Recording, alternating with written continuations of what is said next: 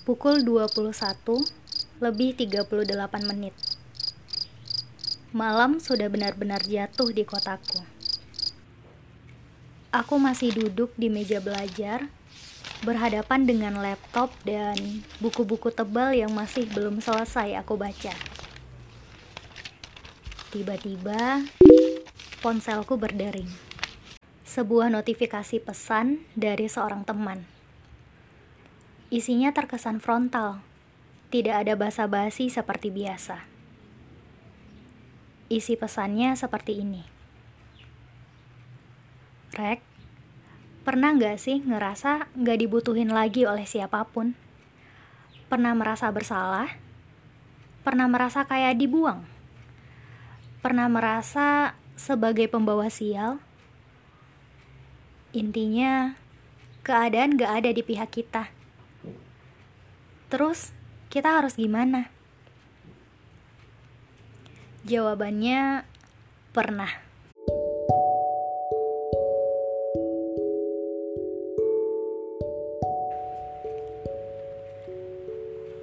Kehidupan itu kayak teka-teki. Belum selesai satu bagian terpecahkan, udah ada bagian lain yang menunggu untuk diselesaikan. Aku ingat banget gimana rasanya ada di situasi kayak gitu. Ketika ada dan gak adanya aku gak berpengaruh apa-apa ke orang lain. Aku ngerasa percuma gitu, ada di dekat mereka, menjadi bagian dari mereka, yang ujung-ujungnya aku gak dibutuhin oleh siapapun.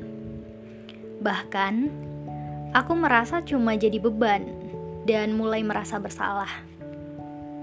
Aku jadi bertanya-tanya ke diri sendiri. Gue bikin salah apa sih? Sampai-sampai mereka kok gini banget ya ke gue? Apa omongan gue bikin mereka marah? Untuk kalian yang lagi ada di fase ini, kalian harus ingat bahwa gak semua orang suka sama kalian. Berapapun banyak kebaikan yang kalian lakuin buat mereka, ya, kalau dasarnya mereka nggak suka, ya kalian tetap salah di mata mereka. Hal ini bukan berarti kalian harus terus-terusan minta maaf ke mereka.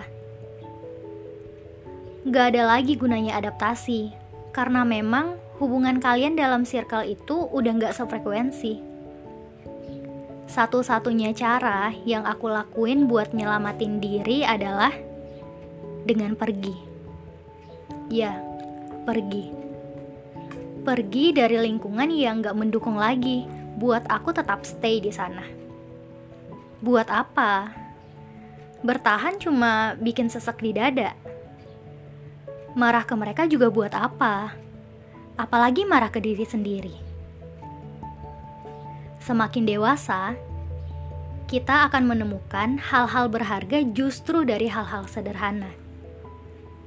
Gak perlu punya teman banyak, gak perlu dikenal oleh banyak orang, gak perlu harus punya barang-barang mewah.